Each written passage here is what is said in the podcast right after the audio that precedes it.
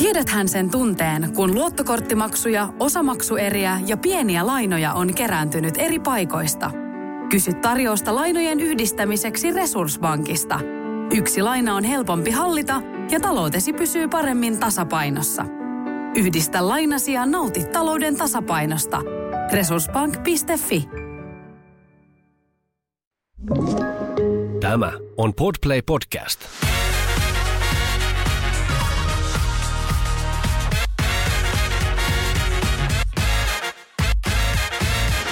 On Les Mamas Studiossa Anna. ja Olivia. Mä oon Anna ja tänään mä jaan mun synnytyskertomuksen. Mä kerron tähän alkuun vähän esitietoja raskaudesta ja itsestäni, koska ää, raskauden aikana mä ainakin tykkäsin etsiä vaan eri podcasteilta synnytyskertomuksia, synnytystarinoita. Ja jos joku on siis tullut tänne meidän podcastiin just tätä synnytyskertomusta kuulemaan, niin ajattelin, että sen takia voisin kertoa vähän, että kuka olen. Eli olen Anna. Mä olin 24-vuotias, kun mä synnytin mun esikoisen. Ää, Me ollaan naispari ja tämä meidän raskaus oli tämmöinen RIVF-alkuinen, mikä tarkoitti sitä, että mä kannon, kannoin raskauden mun vaimon munasolusta ja siten synnytin ei-geneettisen lapseni. Ja nyt esikoinen on jo vuosi ja neljä kuukautta melkein. Ja tämä on aika ikävä synnytyskertomus. Ehkä ei mennyt asiat niin kuin ajattelin. Jos ajattelin niiden menevän jotenkin tietyllä tavalla, niin tämä ei nyt ainakaan ollut se, mitä ajattelin. Mutta nyt tässä jo vuoden ja neljän kuukauden aikana on ehtinyt aika hyvin käsittelemään tätä synnytystä ja aika rationaalisesti pystynyt suhtautumaan tähän. Mutta jos elät sellaisessa tilanteessa, että sä et halua ympäröidä itseäsi vaikka millään negatiivisilla synnytyskertomuksilla, niin tämä jakso ei ole ehkä sulle. Mutta miten sulla Olivia, oliko sulla tällaista, että kun sä olit raskaana ja kuuntelit vaikka synnytyskertomuksia, niin valikoiko sä niistä vaikka niitä positiivisia? Mä aika paljon kuuntelin kyllä kaikkea, mutta kyllä siinä niin kuin loppuraskautta kohti mä rupesin just karsii sieltä pois niitä negatiivissävytteisiä. Että kyllä sit niin kuin halus ympäröidä nimenomaan itseään niillä semmoisilla positiivisilla tarinoilla.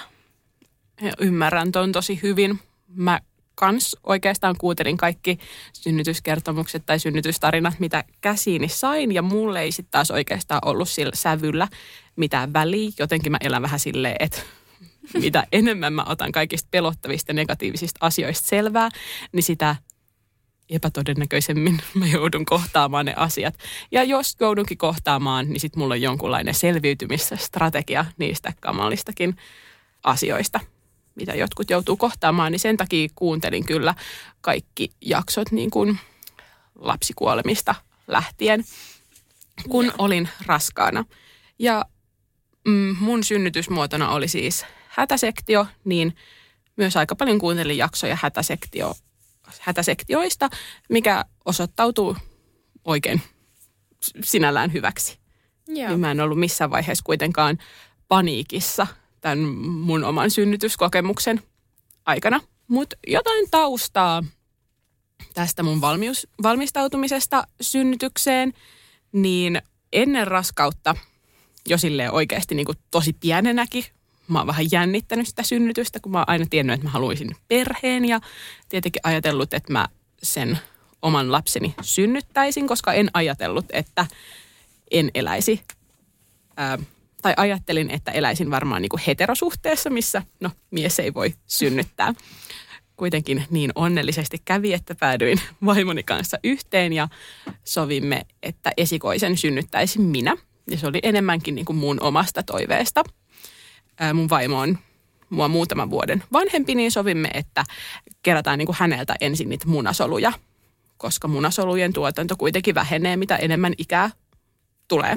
Niin siksi minä kannoin meidän esikoisen raskauden plus. Oikeastaan mulla oli myös niin kuin, toive siitä, että mä haluaisin olla eka raskaana ja sen niin kuin lapsen kanssa kotona.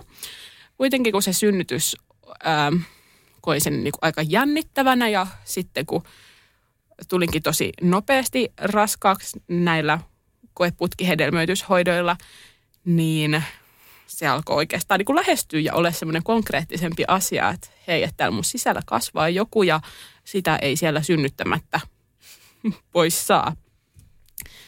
Ja sitten oikeastaan just siinä raskauden toisella kolmanneksella aloinkin ottaa ihan hirveästi selvää niin kuin synnytyksestä.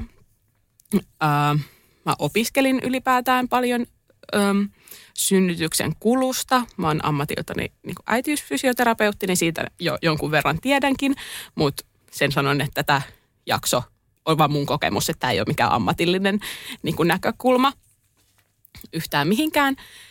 Et opiskelin just paljon ylipäätään synnytyksen niin anatomiaa ja fysiologiaa, sitä, että minkä takia ihminen kokee kipua siinä synnytyksessä, mitä mitä tarkoittaa supistus, mitä tarkoittaa lapsivesien meno ja mitä ää, siinä tapahtuu, kun lapsi ylipäätään syntyy ja tulee sieltä niin kuin synnytysteistä ulos. Ja mitä on vähän niitä sellaisia, no synnytyksen eri vaiheita totta kai ja vähän sitä hormonituotantoa siinä ympärillä, että miten mä voisin itse olla paras mahdollinen synnyttäjä. Ja no sitten mä kuuntelin paljon äänikirjoja ja sitten niin kuin mainitsinkin tuossa jo, että kuuntelin tosi paljon myös podcasteja ja synnytyskertomuksia ylipäätäänkin. Mä myös kävin synnytysvalmennuksessa ainakin yhdessä, yhdessä mun ää, vaimon kanssa ja myös vaimo, tota, tai vinkkasin vaimolle myös pari ää, äänikirjaa. Ainakin muistaisin että semmoisen vinkkasin, kun synnytyksen lyhyt oppimäärä löytyi ainakin BookBeatista, niin olin, että ainakin hei tämän voisit kuunnella, niin on semmoinen niin pintaraapasu ainakin tietoa siitä, että mitä siinä synnytyksessä oikeasti tapahtuu. Joo, siinä oli oikeastaan mun äh, niin kuin tiedollinen valmistautuminen synnytykseen. Sitten treenailin, niin kuin treenasin kyllä koko raskauden ja just tein niin kuin lantion pohjaan rentouttavia harjoituksia. Tein koko raskauden syväkyykky ja ajattelin, että jos tällä paikat niin kuin, niin kuin, että pääsisin sitten syväkyykkyyn vaikka synnytyksen aikana. Ja vähän niin kuin sellaisia asentoja, missä niin kuin välilihan repeäminen ei olisi niin, niin kuin todennäköistä. Ja tein spinning babies liikkeitä, opiskelin vähän sitä spinning babies juttua. Siitä löytyy netistä paljon – paljon infoa, mutta toi oli oikeastaan semmoinen mun valmistautuminen siihen synnytykseen. Mulla oli positiivinen tilanne sen suhteen, että lapsi oli oikein kunnollisessa raivotarjonnassa siellä, niin oli just näitä vaihtoehtoisia tai vaihtoehtoja, miten lapsen voi synnyttää, tai totta kai perätilavauvankin voi synnyttää alakautta, mutta tässähän se oli niin kuin silleen, että on ensisynnyttäjä ja on motivaatio synnyttää alakautta. Lapsi on hyvässä tarjonnassa, että tässä oli niin kuin kaikki silleen niin kuin kohdillaan, että, että asiat vois mennä niin kuin tosi hyvin. Tämän synnytyspaikan valinnan suhteen lapsi siis syntyi syyskuussa 2021, niin elettiin vielä myös korona-aikaa. Ja mä oon ymmärtänyt, että ennen koronaa oli jotain synnytyssairaaloihin tutustumisia – Joo. Mutta meidän aikaa, oliko teillä mitään tuollaista tutustumista, koska meillä ei ainakaan ollut. Öö, ei meilläkään ollut kyllä, joo. Ja me asutaan siis Espoossa ja oli vaihtoehtoisina synnytyspaikkoina niin kuin naisten klinikka Helsingissä ja Espoon sairaala, Lohjan se synnytysosasto ja eikö Hyvinkäälläkin Joo. ole vielä joku paikka.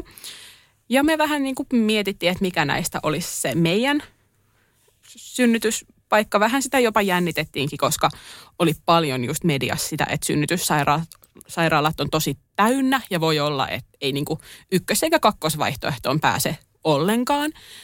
Öö, mietittiin sitä naisten klinikkaa sille, että siellä olisi mahdollisuus päästä siihen perhepesähotelliin, mikä kuulosti kyllä tosi ihanalta, mutta sitten meiltä kyllä niin helpoiten pääsi sitten niin Espoon sairaalaan ja siellä se on uudistettu ja siellä on tosi paljon niitä perhehuoneita, niin se oli yksi syy, miksi valittiin sitten se. Lohjankin sairaalaa mietin, kuulin, että siellä on ammeita melkein joka huoneessa.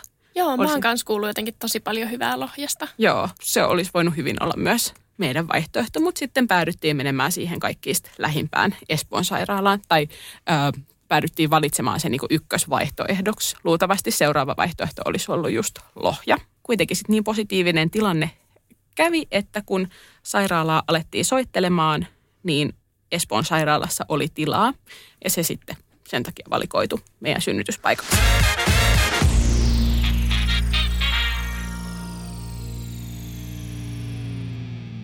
Miten mä sitten niinku vähän ajattelin, että synnytys menee? Oliko sulla jotain sellaista, mitä sä olit vähän niinku kuvitellut, että miten se menisi? No ei mulla kyllä oikein mitään kauhean isoja kuvitelmia ollut, että koska oli just kuunnellut niin paljon niitä kaikkia kertomuksia, niin ties, että voi alkaa monella eri tavalla, niin sitten vaan sitä odoteltiin, että meneekö lapsivedet vai alkaako supistukset. Mäkin olin näitä paljon kuunnellut, mutta silti mä olin jotenkin, tai ajattelin, että tunnen oman kehoni sen verran hyvin, että tietäisin suunnilleen, että niin kuin mitä mun kehossa just tapahtuu. Ja mä olin ajatellut silleen, että synnytys käynnistyisi just, niin kuin mä ajattelin, että se käynnistyy lapsivesien menolla. Ja siinä sitten oltaisiin no, kotona tai missä vaan mentäisiin ainakin kotiin ja mm. siellä sitten odotettaisiin sitä synnytyksen käynnistymistä. Mä olin just hankkinut just jumppapallon ja ajattelisin, että sen päällä ottaisin niitä supistuksia vastaan ja menisin ehkä suihkuun ja yrittäisin olla niin kuin mahdollisimman pitkään siinä kotona ja tärkein, että yrittäisin pysyä niin kuin liikkeessä. Joo. Ehkä jopa lähtisin johonkin niin kuin kävelylle ja laittaisin siinä kotona jotain kynttilöi päälle ja olisi semmoinen niin kuin mukava ja rauhallinen ja lämmin tunnelma. Sinne sairaalaan mä menisin sitten vasta, kun on oikeasti niin kuin pakko mennä. Ja sitten kun sinne menisin, niin olisin toivottavasti jo ainakin niin kuin muutamia senttejä auennut ja sitten siellä supistussysteemit jatkuisi. Olisin ehkä suihkussa taas ja jumpapallolla ja konttausasennossa ja ottaisin niitä supistuksia siellä oikeasti ähistä ja puhisten äänen kanssa vastaan ja siitä vaiheessa olisi ilokaasua, jos saisin, vetäisin sille mukavat hömpsyt ja, ja oikeasti niin kuin, ähm, pysyisin niin kuin liikkeessä äh, siihen asti, että olisi sitten se kymmenen senttiä auki. Siinä vaiheessa sitten olisikin varmaan semmoinen niin mukava siirtymävaihe, että oikeasti keräisi voimia siihen, että aletaan ponnistaa. Ai niin, ajattelin, että epiduraalin niin kuin ottaisin. Ja siinä sitten jossain tällaisessa synnytysasennossa, mitä mä oon treenannut, ehkä jopa jossain jakkaralla tai tällaisessa, niin ponnistaisin sitten esikoislapseni ulos ja Julia vaimoni olisi siellä vähän niin kuin koppaamassa häntä tai, tai ainakin katsomassa, kun hän sieltä tulee ulos ja sitten saisin sen lapsen rinnalle ja siinä ihmeteltäisiin. Ja lapsi olisi ihan kinanen, sitten mä näkisin sen istukan ja siinä imetettäisiin ja sitten tähän koko showhun olisi kulunut ehkä joku vuorokausi. Tämä olisi niin kuin se mun unelmatilanne. Ja en mä tiedä, toi on aika semmoinen tavanomainen. Joo, tuossa oli paljon samaa kuin mun synnytyksessä. No niin, joo. joo. No, mutta kun jotenkin mä ajattelen, että tämä ei ole niinku liikaa pyydetty kuitenkaan. Mm. En mä niinku todellakaan ajatellut, että mun synnytys on mikään kivuton tai mm. mitään mä olin niin kuin hyvin valmis kohtaamaan kipua ja miettinyt niitä lääkkeellisiä Joo. keinoja.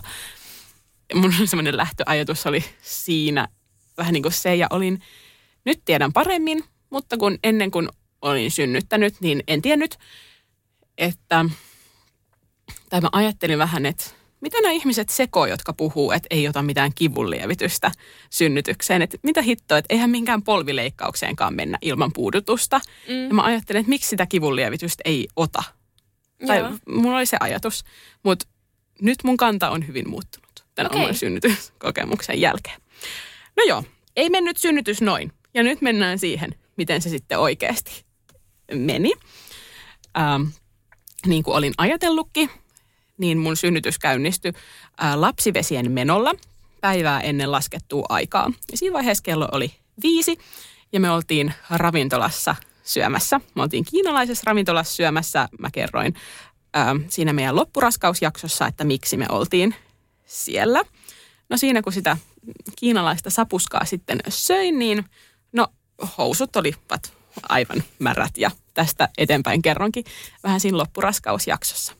Tiesin, että mulla on streptokokki positiivinen siinä vaiheessa, kun lapsivedet sitten meni. Ja se tarkoitti sitä, että neljän tunnin välein mun tarvi saada suonen sisäisesti antibioottia siihen asti, että lapsi syntyy, koska jos sen olisi saanut, niin olisi ollut lapselle joku infektioriski. Ja sen takia me jouduttiin lähteä heti sinne sairaalaan. Eli mulle ei ollut mahdollisuutta odottaa sitä synnytyksen käynnistä tai niin kuin, niin, niin kuin synnytyssupistuksia kotona, mikä oli semmoinen niin kuin, äh, ikävä asia. No joo, sieltä ravintolasta mentiin kotiin ja otettiin sairaalakassi, mikä oltiin pakattu vähän, siivottiin siinä kotiin ja sitten 19.30 me päästiin sinne sairaalaan. Mentiin semmoiseen, onkohan se joku käynnistelyhuone vai mikä, ja siinä aika lailla heti otettiin käyrät ja sitten se lapsivesinäyte, että onko se oikeasti mennyt lapsivedet ja oli. Ja sitten alettiin rynttää kanu, kanyyliä käteen ja ai vittu kun se sattui. Siis mulla on laitettu kanyyli monta kertaa elämäni aikana. Ei todellakaan sattunut siis tolleen. Sitä niin kuin 5-6 kertaa yritettiin saada sinne Apua. eri kohtiin. Mun käsi oli ihan tunnoton niin kuin sen jälkeen. Ja sitten kun se lopulta sinne saatiin, moni sitä yritti käydä siinä laittamassa, niin aloitettiin se antibioottitiputus, mistä tuosta jo kerroinkin. Ja tässä vaiheessa mulla itsellä oli vaan sellaisia tosi tosi hentoisupistuksia, ei oikeastaan tuntunut yhtään miltään. Ja tota, siinä vaiheessa, kun sitten antibiootti tippui, niin mä pystyin ihan niin kuin, just niin kuin istumaan vaikka siinä mun sängyllä ja siinä vähän oli sellaista niin kuin odottelua mm. alkuun. Että sitten siinä niin kuin ysin jälkeen me pelattiin skippoa ja no katsottiin jotain Big Brotheria ja maattiin vaan yhdessä siinä sängyllä ja vähän niin kuin odoteltiin, että tapahtuuko jotain. Oli niin kuin oikeasti tosi, tosi ihanaa ja sellaista aika jännittynyttä, kun on vähän silleen, että no, nähdäänkö me se meidän lapsi on vaikka aamulla ja että mitä tässä on yöllä nyt tapahtumassa, että olen valmis kaikkeen, että niin kuin jipii.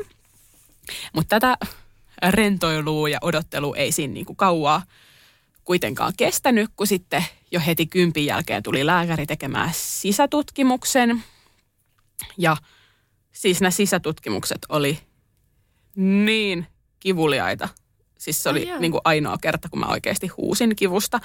En yleensä huuda mistään asioista, mutta oikeasti se oli niin kuin ihan vitun kivuliasta. Siis homman nimi on se, että synnytyskanavaa on normaalisti semmoinen niin kuin viisi senttiä niin kuin normaalissa tilanteessa, missä ei olla äh, raskaana. Ja sitten se synnytyskanavan on tarkoitus laskeutua. Ja kun synnytyskanava on täysin laskeutunut, niin sitten alkaa avautuminen. Ja kohdun suun avautuminen, tai voidaan ajatella, että kohdun suu on täysin auki siinä vaiheessa, kun se on 10 senttiä auki. Eli ensin se kohdun kaula pitäisi sieltä niin kuin pehmetä ja laskeutua. Mutta mulla oli sitä kohdun kaulaa vielä niin kuin neljä senttiä jäljellä, että lapsi, lapsen pää ja se kohdun suu oli oikeasti ihan niin kuin vitun ylhäällä ja takana, niin sen takia se sattui ää, niin sikana. Eli paikat oli niin kuin tosi, tosi, tosi epäkypsät yhtään millekään. Ja sitten siinä otettiin heti sen jälkeen käyrät. Ää, mä olin kyllä kuullut käyristä, totta kai, kun olin kuunnellut niin paljon kaikkia synnytyskertomuksia, mutta mä en oikeasti ollut käsittänyt, että ne käyrät mulla kesti ainakin niin kuin tunnin viiva kaksi aina kerrallaan. Sitten siinä oli välissä joku kymmenen minuutin tauko, jonka jälkeen oli uudestaan sama show. Että se oikeasti, se mitä mä olin ajatellut tästä synnytyksestä oli se, että mä olisin oikeasti niin kuin paljon liikkeellä ja pystyisin ottaa niitä supistuksia vastaan jossain muussa asennossa kuin makuasennossa. Mm. Ja äh, monet synnyttäneet tietää, että niin kuin makuasento voi olla kaikista kivuliain ottaa näitä supistuksia vastaan. Mut mutta mulla oli niin paljon kontaktiongelmaa niissä käyrissä, missä yritetään sitten katsoa niin kuin sikiön sykettä, niin sen takia ne aina veny tosi pitkäksi ja mun piti olla aina siellä sängyssä makaamassa. No mut joo, siinä sitten elettiin noin kelloa 22.30 ja otettiin semmoiset äh, tunnin mittaiset käyrät.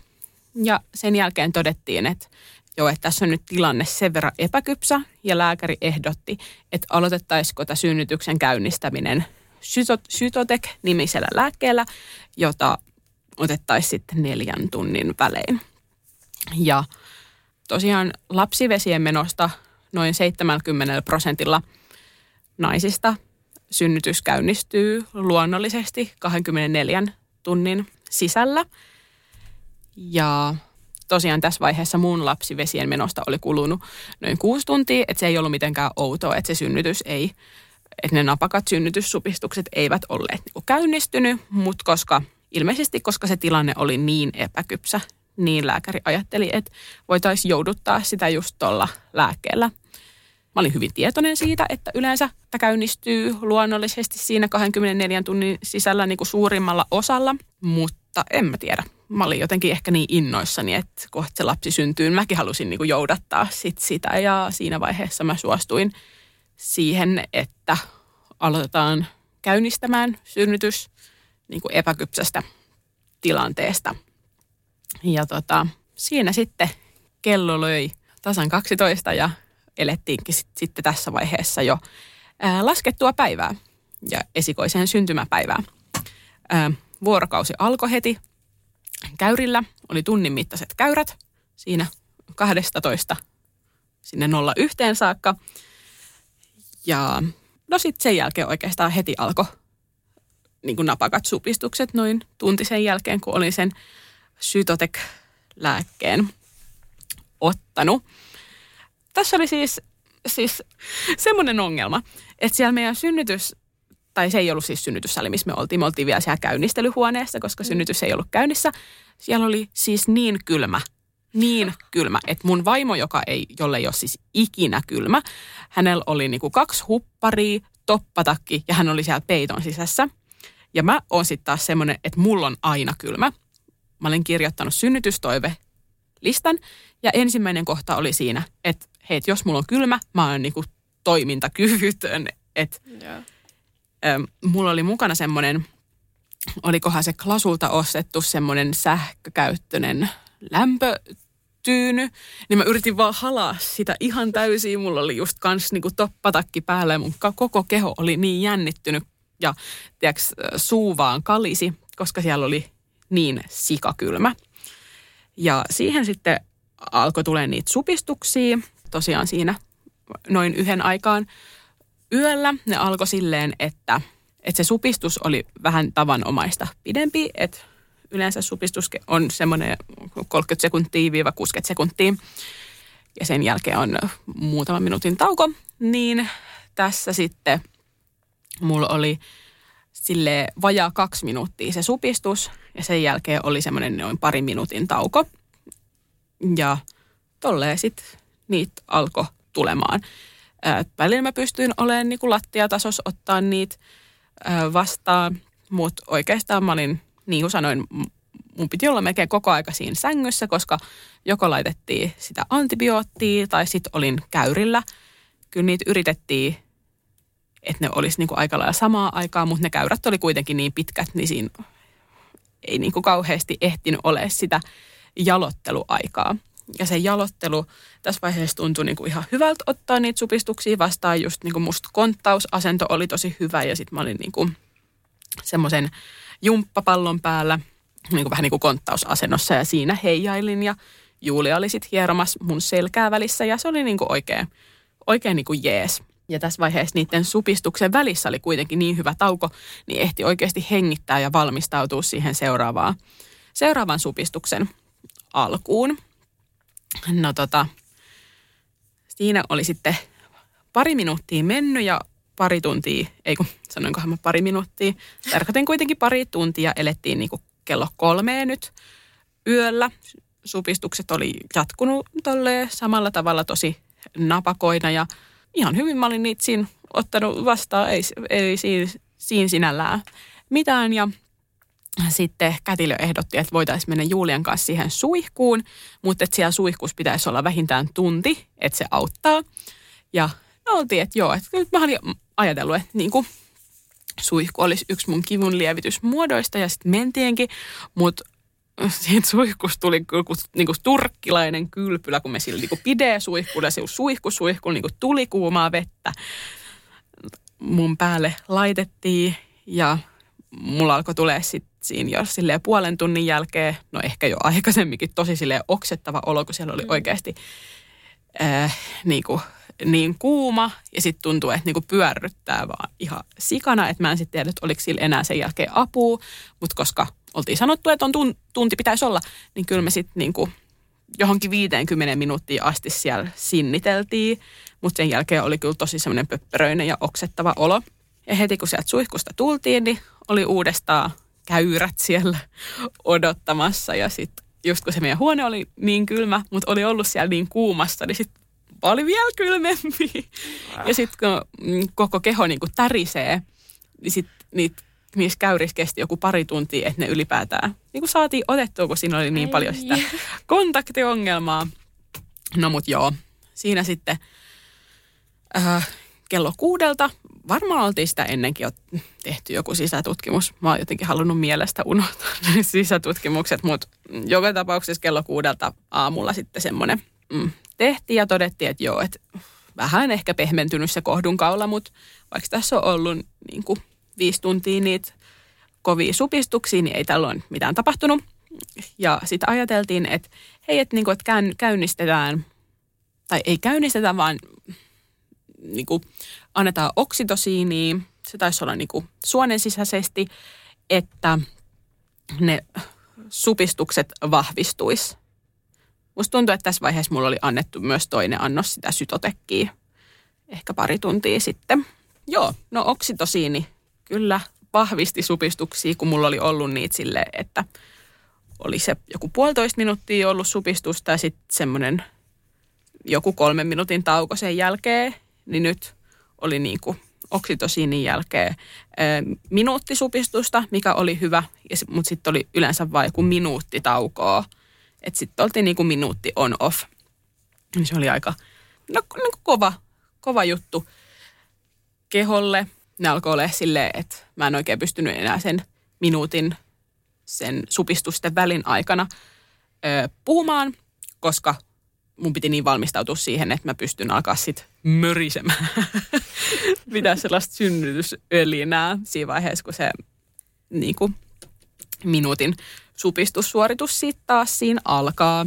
Mm, kauheasti sain kehuja, että sä otat niin hyvin näitä niin supistuksia vastaan just äänen kanssa, mutta ei mulla ollut mitään muutakaan tai mun oli pakko. Musta tuntuu, että mä en tiedä miltä susta tuntui se supistus, mutta kun mulla tuli se, mun, musta tuntuu, että mun koko, koko keho meni kramppiin.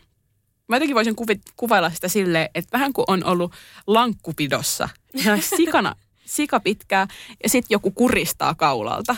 Apua. Et mulla oli semmoinen kuristava tunne koko sen niin kuin supistuksen ajan. Oliko sulla jotain niin kuin?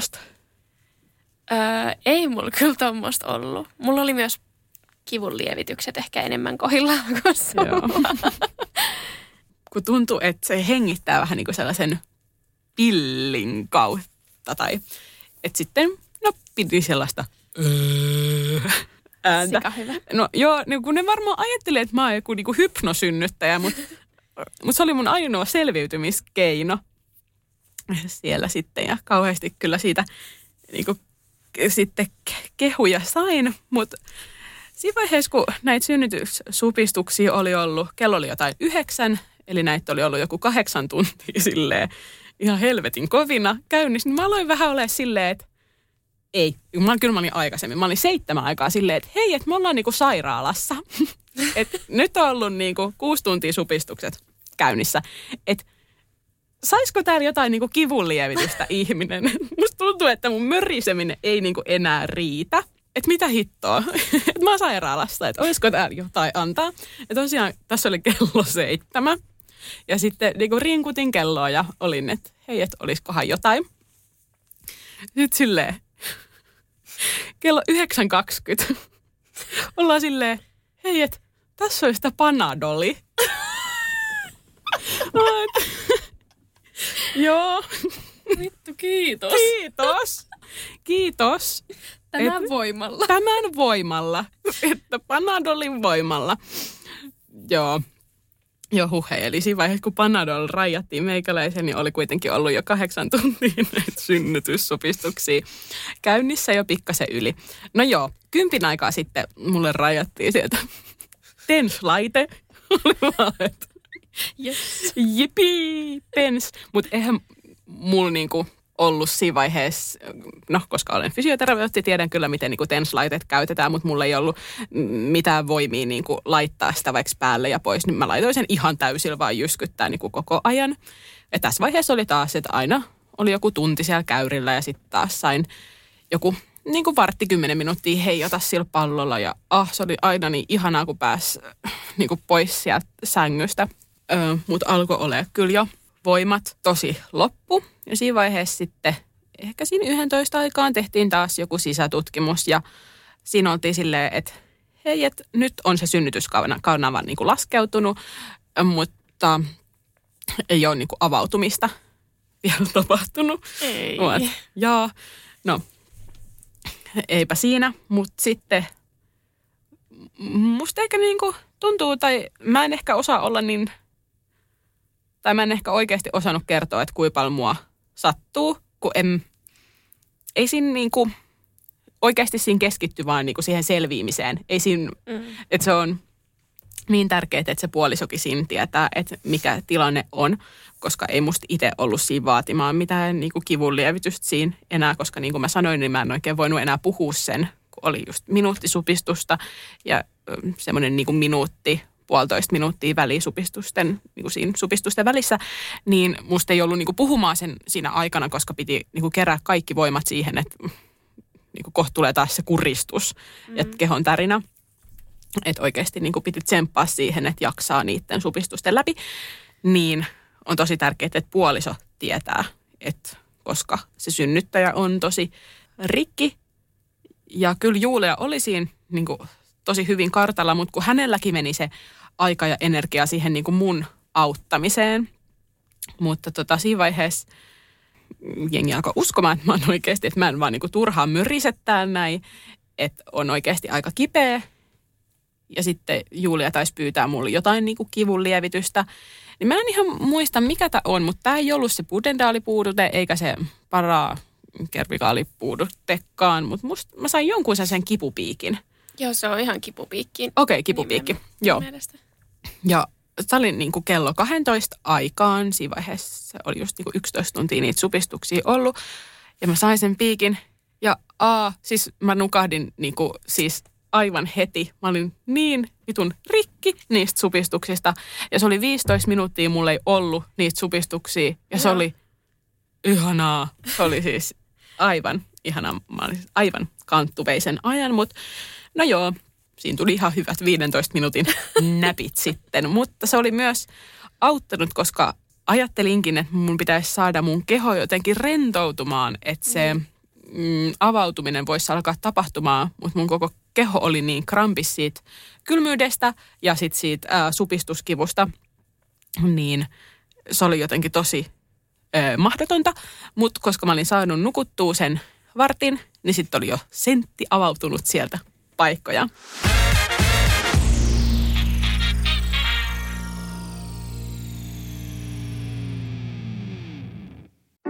Tiedäthän sen tunteen, kun luottokorttimaksuja, osamaksueriä ja pieniä lainoja on kerääntynyt eri paikoista.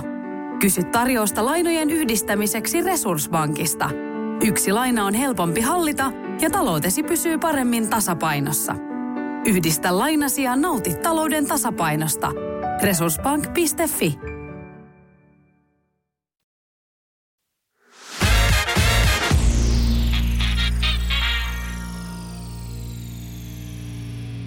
musta vähän kuitenkin tuntuu, että tässä vaiheessa oma keho oli alkanut olemaan jo sen verran rikki, että, toi, että jos olisi ollut enemmän tai sitä kivunlievitystä olisi tullut niin kuin tasaisemmin, niin se mun keho olisi enemmän rentoutunut ja se avautuminen olisi varmasti ollut niin kuin enemmän luontevaa. Mutta vaikka oli niin kuin sentti jo siellä paikkoja auki, niin kyllä ne sisätutkimukset oli siltikin jotenkin tosi äh, tosi kivuliaita ja aina jotenkin pelotti, että koska täällä joku tulee rönkkimään paikkoja. Tai mä en ollut jotenkin ajatellut, että se olisi mitenkään paha, koska itsekin niin kuin fysioterapeuttina voin tehdä äh, niin kuin sisätutkimuksia. Mä oon ollut koulutuksissa niin kuin, äh, silleen, että mua on sisätutkittu. Ei mulla ole mulla ei ole ikinä ollut siihen mitään niin kuin pelkoa tai mä en ole mm. ajatellut, että se voisi olla kivuliasta, mutta voi kun se oli kyllä kivuliasta. No mut joo. Sitten siinä taas oli sitä antibioottia ja tens jyskyttää siellä selässä aivan täysin. Ja no olin siinä sen kuitenkin sentin auki. Ja siinä sitten kahden aikaan mut rajattiin synnytyssaliin. Mä en tiedä miksi. Eihän sinne rajata ketään, jos on sentin auki. Mm. Eikö siinä vähän niin kuin synnytys on virallisesti käynnissä siinä vaiheessa, jos on niin kuin neljä senttiä Joo. sitä avautumista tapahtunut. Mutta mä en tiedä, he varmaan tarvisen huoneen. En, mä en oikein tiedä, mikä siinä oli, että miksi me sitten sinne synnytyssaliin mentiin, mutta luojan kiitos, että mentiin, koska siellä oli nyt se ilokaasu, mitä mä olin odottanut. Mä en ole jotenkin tajunnut, että hei, että sitten kun nämä synnytyssupistukset on käynnissä, niin voi olla niin kuin yli 12 tuntia aikaa siihen, että mä saan se ilokaasun, kun mä ajattelin, että se ilokaasu Joo. olisi vähän niin kuin se mun yksi ensimmäisistä niin kuin siis näiden kotikivun lievityksen niin kuin suihkun ja tenssin ja niin kuin panadolin jälkeen. Ja no mutta joo, se oli kyllä hyvä asia, että sen sai, mutta mm, oikeastaan siellä sitten kun olin siellä synnytyssalissa – niin siellä en sit oikeastaan enää saanut liikkua ollenkaan. Että, ani mä unohdin tuossa kertoa, että kyllähän me sitä skalppia yritettiin saada niin kuin monta kertaa vilin päähän kiinni, mutta koska alkuun vili oli niin siellä niin kuin ylhäällä ja takana, niin sitä ei oikein saatu kiinni. Vissiin siinä vaiheessa, kun mä olin just ton sentin auki, niin kyllä se siitä saatiin iskettyä sinne päähän, mutta sekin oli kyllä ihan sikakivuliasta. Mutta joo, tuossa vaiheessa, kun sinne synnytyssaliin sitten mentiin, niin kyllä siinä oli oikeastaan koko aika piti maata siinä sängyllä. Ei mun niinku kerrottu, että miksi ja mä aloin olemaan niin rikki niistä supistuksista ja yritin vaan vetää niin paljon sitä ilokaasua henkeen, että ajattelin, että toivottavasti en kohta täällä maailmassa olekaan tätä miettimässä.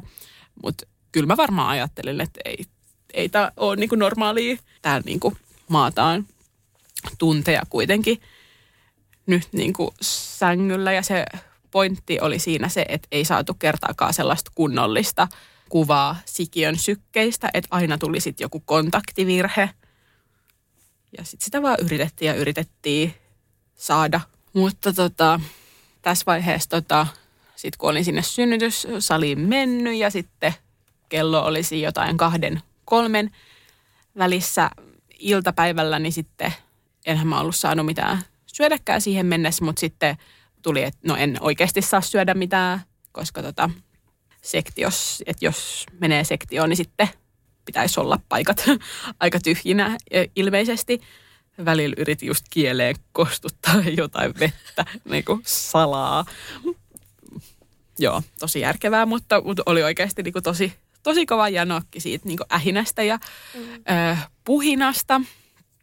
Mutta sitten siinä vaiheessa, kun kello oli joku neljä ja supistuksia oli ollut semmoinen niin 15 tuntia, niin ö, oli kaksi senttiä auennut ja kyllä musta niinku tuntuu, että jengi siinä jotenkin yritti vähän tsemppaa ja lohduttaa, kun niitä siis, kuulostaa, että niitä sisäisuustutkimuksia tehtiin tosi harvoin, mutta kun lääkäri teki niitä ja eri kätilöt teki niitä, niin se oli välillä silleen, että hei, täällä on kaksi senttiä auki ja sitten seuraavassa hetkessä, kun joku tulee, niin no sentti auki. Niin mm. jengi kyllä yritti vähän silleen, että hei, kyllä täällä jotain tapahtuu, mutta oikeasti niin kuin ei mitään tapahtunut. Mm, sitten siinä viiden aikaan – en mä tiedä miksi sain, ehkä mä olin jotenkin niin raatona jo siinä sängyllä, mutta sain sitten epiduraalin tai ainakin se, tässä vaiheessa mulla on nämä synnytyssalin tapahtumat jo aika silleen niin kuin pimennossa. Mä olin ihan jatkuvasti silmät kiinni. Siellä meidän huoneessa oli koko aika just kätilö niin kuin tekemässä tai jotain niin kuin kirjauksia. Ilmeisesti katsoo, että meikäläinen siellä vielä niin kuin elää. Mutta sitten sain epiduraalin. Mä olin ollut siis siellä kiinalaisella akupunktioleidillä niin kaksi päivää aikaisemmin. Ja sanoin, että siellä oltiin sellaisella naulaneulalla isketty ehkä tuonne kallon pohjaa ja sitten alaselkää. Mulla oli tullut niistä iskuista niin hirveät mustelmat, niin hän ei, saanut, hän ei voinut laittaa sitä epiduraalia sinne, mihin se oikeasti olisi kuulunut. Niin sitten sitä piti laittaa niin kuin mun ylempään johonkin ylempään niin kuin nikamaväliin.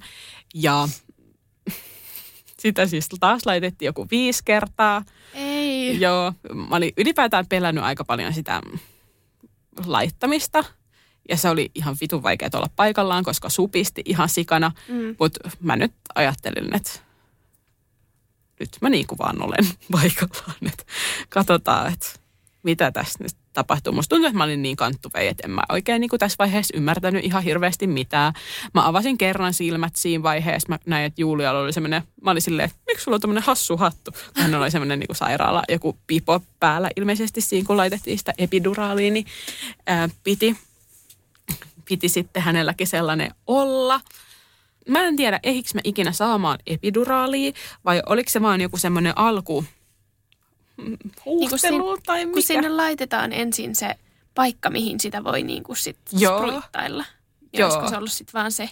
No joo, Vai? ja mä sain jonkun lievityksen siinä, mutta ei ollut missään vaiheessa mitään humpsahdusta, vaan sellaista, että niinku vähän oli jotain, jotain siinä niinku ihan hetkellisesti, siis puhutaan niinku ehkä kymmenestä ää, minuutista.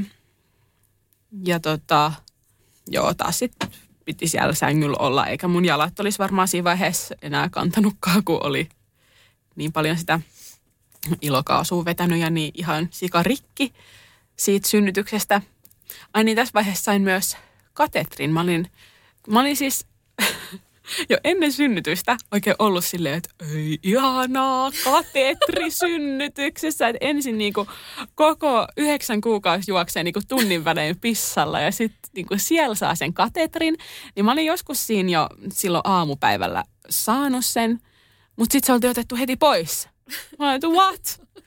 Mutta joo, tos, kyllä mä sain sen sitten jossain vaiheessa tuossa synnytyssalissa uudestaan ja sitten se niinku, sitten mulla oli se ja positiivisena asian synnytyksessä katetri. Siis oikeasti mä voisin elää katetrin kanssa, ei tarvitsisi joka hetki olla vessassa. No mut joo, siinä sitten oli se epiduraali, tai ainakin se epiduraalin paikka laitettu, mutta oli just se kaksi senttiä auki. Ja sitten siinä kello kuuden aikaan tuli, tuli taas joku lääkäri tekemään sisätutkimusta ja totesi, että no joo, että on sen kaksi senttiä auki, mutta tilanne on niinku todella epäkypsä. Ja näihin niinku supistuksiin verrattuna tilanne ei, niinku, tilanne on just poikkeava. Ja nyt oltiin siis oltu yli kaksi tuntia sellaisessa tilanteessa, että avautuminen oli niinku pysähtynyt ja se ei ole niinku normaalia synnytyksen aikana, jos niinku aukeaminen on käynnissä ja sitten on ollut kaksi tuntia niinku tilanne pysähtyneenä. Mutta musta tuntuu, että mä olin jo sen sentin kohtaa ollut, niinku, että se oli ollut kuitenkin tunteja, vaan se sentti ainakin oman ajatuksen mukaan. Ja tota, musta tuntuu, että siinä vaiheessa oli ensimmäistä kertaa silleen, että joku vähän niin kuin otti koppia siitä mun synnytyksestä, kun se mun synnytyshän ei ollut niin kuin käynnissä oikeasti. Mm. Et me ei oltu kenenkään niin kuin prioriteetti siellä ja ketään ei oikeasti tiennyt, että niin kuin miten menee. Että sitten mä mölisin siellä huoneessa, mutta kaikki vähän niin kuin odotti sitä, että jos se synnytys lähtisi käyntiin, mutta se tilanne oli se, että oli oikeasti niin kuin ihan raatona jo, eikä se synnytys niin kuin edennyt, että makasin vaan käyrillä siellä ja mölisin. Ja tota, siinä vaiheessa sit se lääkäri, musta tuntuu, että oli eka, joka sille oikeasti otti niin kuin koppia siitä, että hei, että nyt niin kuin, jos ei tässä niin kuin puolen tunnin sisään tapahdu, että nyt aletaan valmistelemaan niin kuin sektioa, että katsotaan, että mitä tässä nyt on ja sitten alo- aloitellaan niin kuin rauhallisesti niin kuin kiireellisen sektion valmistelut.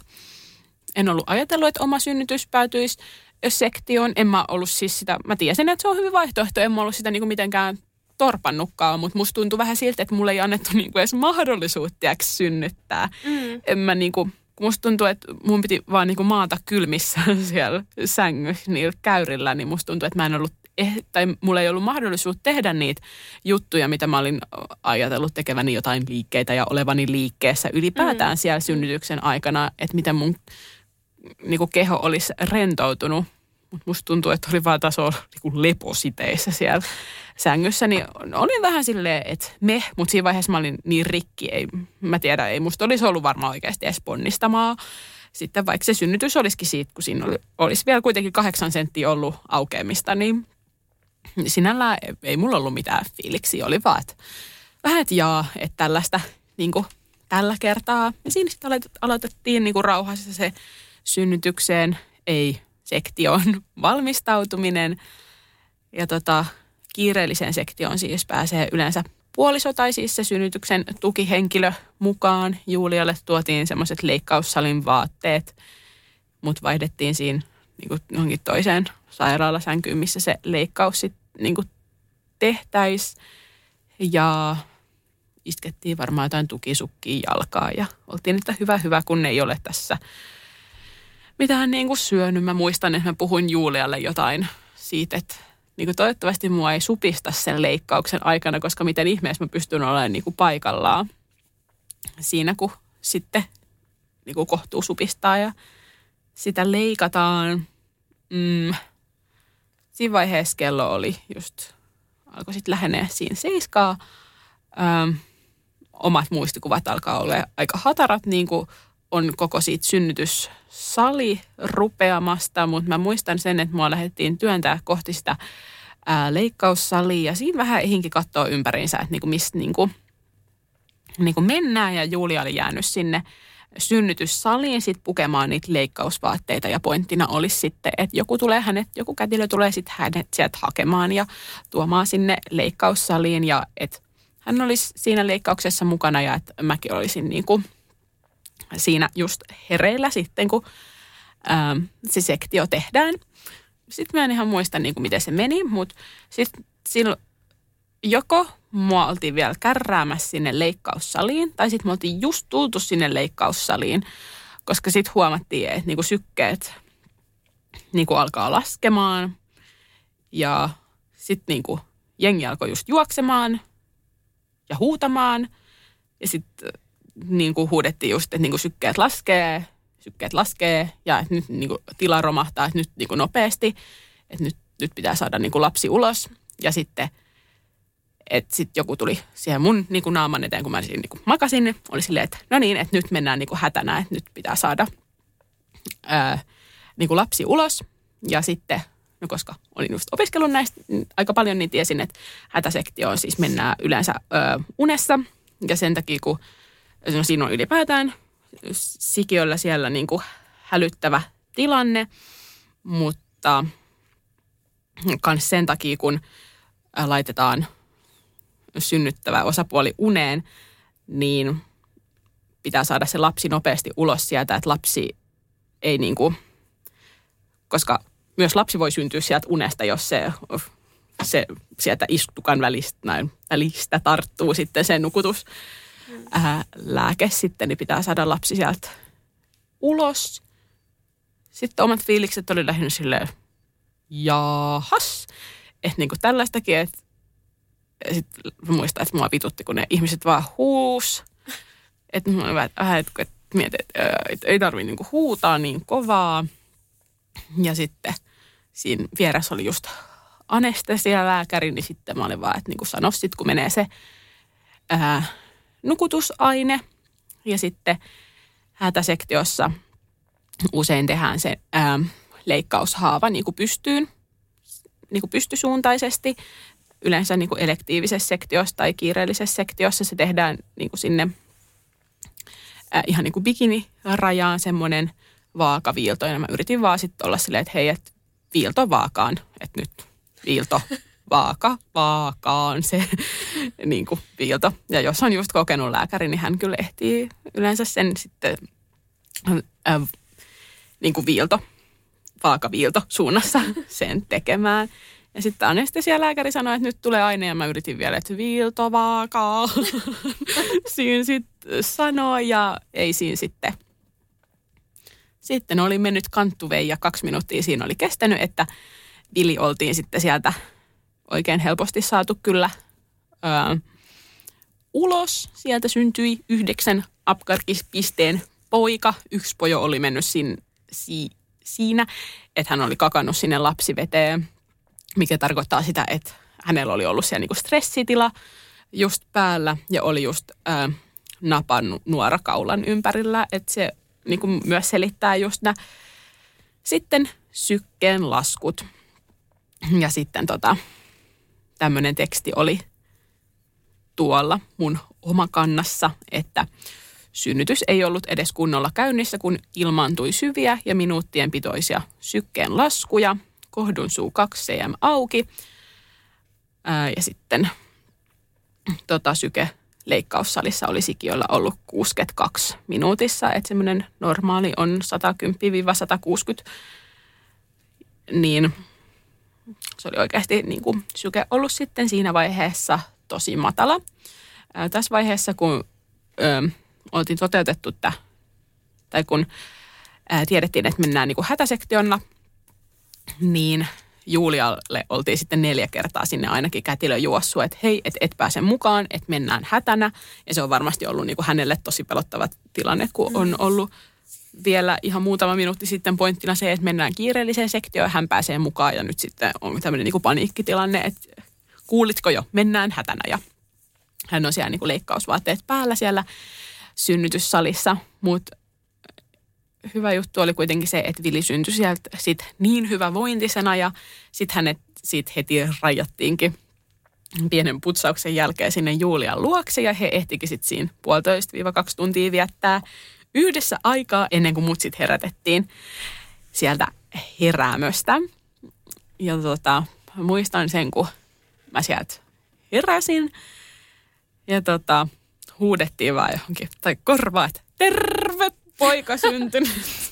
mä olin vaan, että joo, että eipä kyllä näy niinku poikaa yhtään missään. Ja se oli vähän semmoinen, että siinä oli, no ainakin siinä oli mun ä, oikealla puolella joku verho, ja sitten selkeästi joku toinen pariskunta sen verhon takana. Ja sitten sinne verhon taakse vietiin niin kuin vauva. Ja mä vähän ajattelin, että meniköhän se niin kuin mun vauva nyt sinne.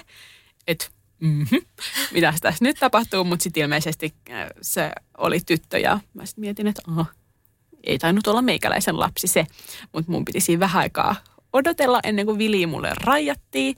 Mä äkkiä katon sinne niin kuin oliko mulla se joku sairaalapaita. Joku kaapu mulla oli kuitenkin tästä niin kuin vatsan edessä, että ei helvetti, että mihin suuntaan se niin kuin viilto on nyt tehty. Ja joo, kyllä sinne oltiin hyvä vaakaviilto sitten saatu tehtyä ja olin, että huh. Ja sitten mä olin, että ai niin se imetys. Sitten mä, sit mä muistan, että mä olin kuullut, että niin sektion jälkeen voi olla, että ma- maidon nousu on niinku hitaampaa. Mä olen niinku ihan hulluna mähmimään mun niinku tissejä. Että et nyt sitä niinku, että et, tämä ei nyt enää voi mennä niinku pieleen, että nyt, nyt pitää oikeasti niinku mähmiä näitä rintoihin. Ja tota, sitten sieltä rajattiin Vili. Joo, hän oli kyllä siinä sitten niinku parin tunnin ikäinen ja oikein semmoinen niinku, äh, Mä olin tosi helpottunut, hän oli ihan vauvan näköinen. Mulla oli koko raskausajan ollut sellainen olo, että ei mun sisällä voi olla niinku vauva. Että täällä on joku semmoinen epämuodostunut eläin tai tämmöinen. Mä olin, että ihanaa, että hän ei ollut yhtään semmoinen niinku ryttykasa, vaan semmoinen oikein niinku siloposkinen. Ja mä olin, että huh, ihana vauva. Mä olin Julialle, että mä haluan näitä sata. Ja tota, siinä oli sitten meidän niinku ensi-imetys ja oli sitten niinku ihmisiä kävi vähän niinku katsomassa ja niinku kertoi, että oli nyt se hätäsektio juttu ja että kiva kun olit niin rauhallinen ja ää, näin. Ja sitten Vili siitä hetkeksi vietiin vissiin lämpölampun alle lämmittelemään. Mä en kestä siinä hyppäsi koko ajan semmoinen anestesialääkäri Ilkka. Siis Ilkka oli ihan kuin meidän yksi perheenjäsen. Hän otti siinä kaikki onnittelutkin vastaan. Hän raijas vilisiä sinne niin kuin lämpölampulle ja tuli melkein sinne perhehuoneeseenkin mukaan. Hän oli ihan mahdoton. Mä en ihan tiennyt, mikä hänen roolinsa oli. Paitsi se, että hän oli ilmeisesti humpsauttanut mut sinne uneen. Joo, mutta hän oli kyllä oikein hyvä seuralainen siinä synnytysshowssa. Ja siinä vaiheessa, kun Vili oltiin sitten viety sinne lämpölampun alle lämmitteleen, niin kello oli joku kymmenen siinä illalla niin oli vähän, että no niin, että nyt me sitten kyllä kotiin lähdetään. ja sitten siinä oli vähän, että no ei, että mennään tuonne niin kuin perhehuoneeseen just eka. Ja sitten meidät kärrättiin perhehuoneeseen ja sitten muistan, että ekan yön mä imetin just Villi joku yhdeksän tuntia putkeen, kun mä olin, että nyt helvetti, nyt pitää saada se niin kuin maito sieltä nousuu. Ja sitten Vili kyllä niin kuin hyvin aktiivisesti siinä olikin äh, rinnalla. Rinkutin aina kelloa, kun oli joku pienikin hätä, että no niin, että miten hengittämään ja vaipanvaihto ja kaikki tällaiset asiat hoituu. Mulla oli se ihana katetri, mun ei tarvinnut nousta edes vessaan ja sitä paitsi eihän mä olisi oikein voinut nousta vessaan, kun no, se haava-alue oli niin kipeä. Toisaalta en siinä vaiheessa tuntenut hirveästi sitä kipua, koska olin niissä jossain morfiineissa siinä vaiheessa. Ja sitten ö, seuraava aamu koitti ja siitä en oikein muista. Mutta käskettiin ylös, morfiinit oli vähän laskenut, sattu. Joo. Oikeastaan sattu tosi paljon, mutta onneksi oli just joku haju vähän siitä, että miten kuuluu tämä nyt nousta ylös ja niin kuin liikkuu ja näin. Ja siinä se päivä meni oikeastaan niin kuin imettäessä ja aina välillä sitten kanttu vei ollessa ja oltiin vielä sitten niin yksi yö sen lisäksi sairaalassa. Siinä vaiheessa ei saatu enää rinkutuskelloapua. Var, tai ne varmaan testas meitä, että ollaanko me nyt valmiita lähtemään seuraavana päivänä kotiin. Et ei, et koska me jäätiin sitten sinne sairaalaan vielä yhdeksi yöksi sen takia, että mm, Villillä oli joku terveystarkastussysteemi. Siinä oli sitten, kun hän oli kahden vuorokauden ikäinen suunnilleen, niin, niin ajateltiin, että jäädään sitten vielä siihen. Ikävä asia siinä päivässä oli se, että se katetri otettiin pois. Piti mennä itse vessaan, harmitti. Ja sitten kahden vuorokauden iässä me sitten oltiin, että tak, o adieu. Ja lähdettiin sitten äh, kotiin. Muistan, että sattui niin paljon istua autossa, se mm. sektiohaava sattui vaan ihan sikana ja sattui kyllä aika pitkään ja sen jälkeenkin. Mä, siis jotkut on sanonut, että ei ole tarvinnut niinku särkylääkkeitä syödä niinku sen sairaalasta lähtemisen jälkeen, mutta mun piti ottaa niinku viikkoin ne maksimiannokset. Yeah. Ja siis oikeasti yritin jättää niitä pois. Mm. Sille jo ehkä kahden viikon jälkeen, mutta eihän mä pystynyt niinku taso hengittämään tai olemaan. Se oli niin kipeä se se haavan alue. Mm, mutta kaikki imetysjutut lähti siinä sitten kuitenkin hyvin, hyvin just rullaamaan. Ja, ää, joo, siinä oikeastaan tämä mun niinku, ää, synnytystarina. Mm, mitä mä koen silleen, että nyt olisin tehnyt eri tavalla, niin – en olisi antanut mun synnytystä käynnistää sillä sytotek-lääkkeellä. Mä luulen, tai siis tiedän sen, että toiset lääkkeet ei mun keholle niin hyvin just niin kuin sovi. Ja mun keho kyllä aika hyvin niin kuin luonnollisesti kyllä hoitaa näitä asioita. Mun olisi pitänyt vaan enemmän luottaa siihen mun ke- omaan kehoon ja katsoa, että, että käynnistyykö luonnollisesti mitään, eikä niin kuin lääkkeiden avulla sitten lähteä niin kuin sekoittamaan sitä omaa pakkaa, kun mä niin kuin tiesin, että se ei toi ole mulle hyvä. Musta tuntuu jotenkin vähän silleen, että ah, olen tyhmä ihminen, kun oli jotenkin niin innoissaan siitä, että nyt tämä synnytys käynnistyy, niin mm. ajattelin jotenkin, että mä niin kuin nopeutan nyt tätä näillä lääkkeillä. Mm. Mun olisi pitänyt olla vaan niin kuin, äh, rauhallisempi ja antaa niin kuin mun kehon hoitaa se niin kuin, asia ja antaa sen niin kuin käynnistyä sitten äh, luonnollisesti. Musta tuntuu, että niinku keho meni just semmoiseen lukkoon eikä sit pystynyt oikein toimimaan. Ja tässä on nyt paljon myös miettinyt sitä, että millä tavalla mä haluaisin niinku seuraavalla kerralla synnyttää. Ja just siitä, että mikä on lapselle kaikista turvallisin tapa syntyä niin opiskelemaan ja lukemaan hyvin erineviä mielipiteitä siitä, enkä ole mitään omaa sataprosenttista mielipidettä niin muodostanut. Pidän varmasti niin kuin suunnitellun sektion ö, hyvin avoinna. Mm, tämä ensimmäinen synnytyskokemus oli nyt vähän tämmöinen, että no vähän tämmöinen. Ei mennyt silleen, miten olin ajatellut. Mm. Ja ö, voi olla, että tekisin niinku ihan lääkkeettömän synnytyksen sitten, jos se niinku käy, käynnistyisi hyvin ja spontaanisti.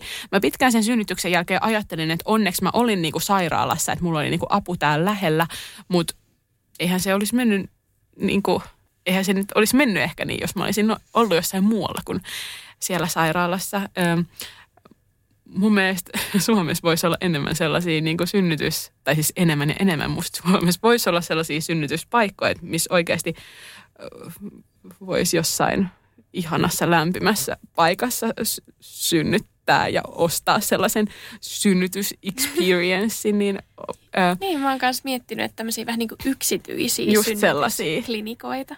ja olisi oikeasti se henkilö koko aika siinä, joka olisi niin kuin tietoinen siinä, että mitä siitä sun, siinä sun synnytyksessä ää, tapahtuu. Kun ennen ajattelin, että ää, ei tämmöinen luon, luontosynnytys ole yhtään mua varten ja onko sitä vähän niin kuin hörhöilyä ja mitä. Mutta mm. nyt on sitten kyllä ihan, että oli hörhöilyä tai ei, niin ää, se voisi olla sitten semmoinen oma juttu tai sitten se suunniteltu sektio. Mm. Joo. Kysyin myös Instagramissa, että onko jotain niin kysymyksiä, mitä haluaa tähän hätäsektio-synnytykseen liittyen just kysyä. Ja tulikin muutama kysymys, joihin ei ole tullut vielä tässä äh, jaksossa vastausta, niin vastaan nyt.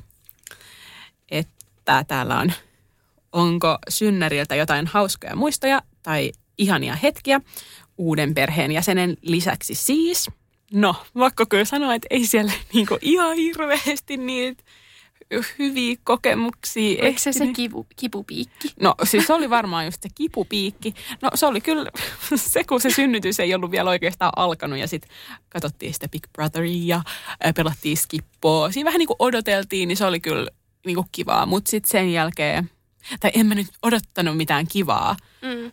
mutta musta tuntuu, että mä en voinut tehdä niitä asioita, mitä mun keho olisi toivonut.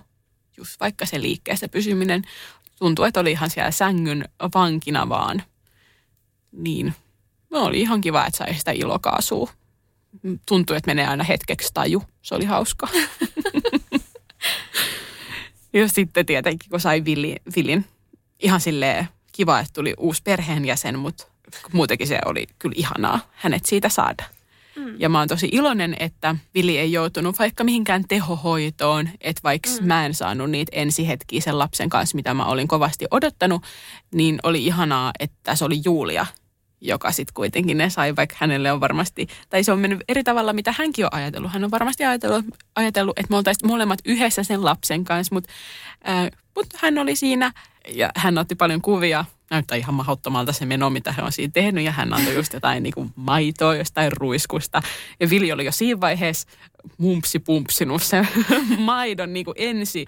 Niin kuin se oli tullut jossain sellaisessa ruiskussa, niin hän oli huitassut sen kitaa ja sitten ollut vaan, että no niin, oisko niin kuin lisää. Niin kyllä Vili tai Julia varmasti tiesi, että oikea lapsi sieltä on tuotu.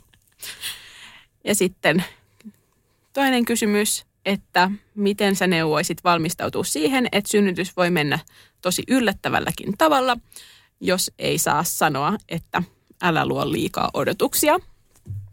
Mä en ylipäätäänkään sanoisi tota älä luo liikaa odotuksia yhtään kellekään. Musta on vähän outo asia, tai että ei elämässäkään sanota, että älä luo liikaa odotuksia, että kaikki voi mennä hyvin arvaamattomalla tavalla ja sitten voi pettyä.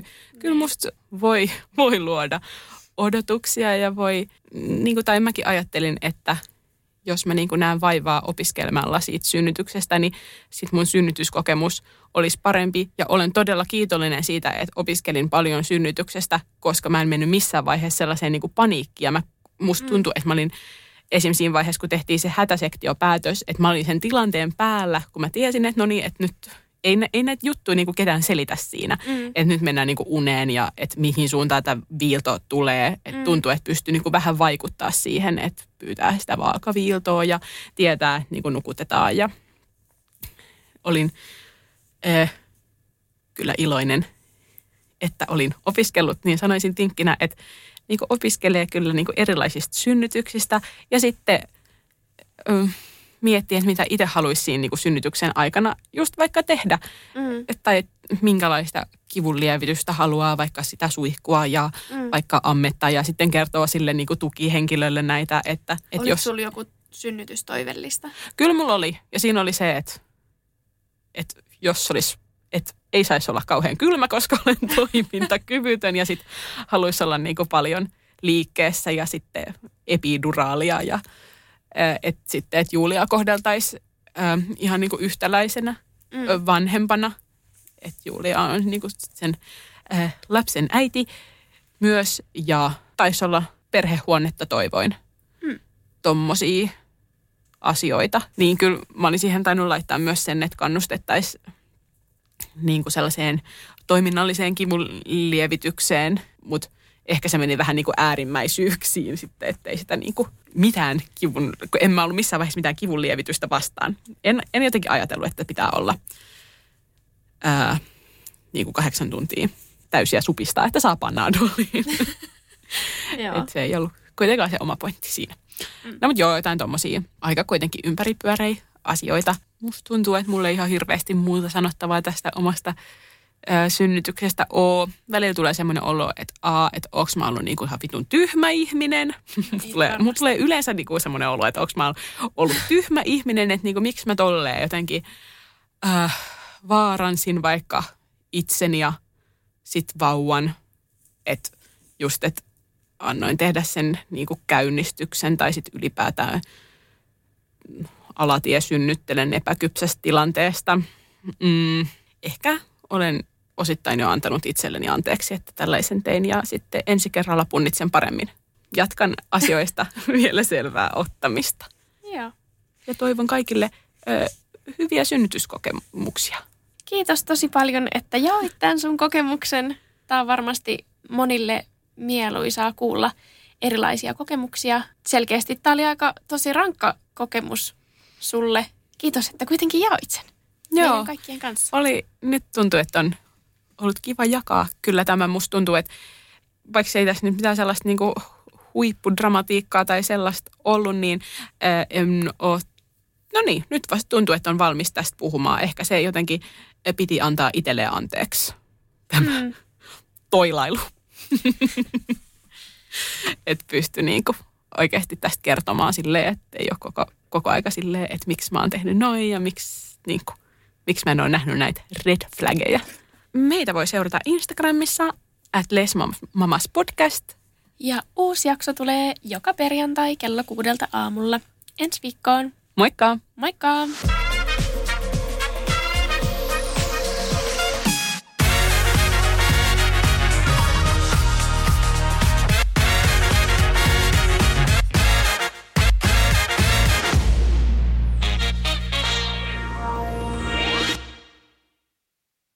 Onko sinulle kertynyt luottokorttimaksuja, osamaksueriä tai pieniä lainoja? Kysy tarjousta lainojesi yhdistämiseksi Resurssbankista.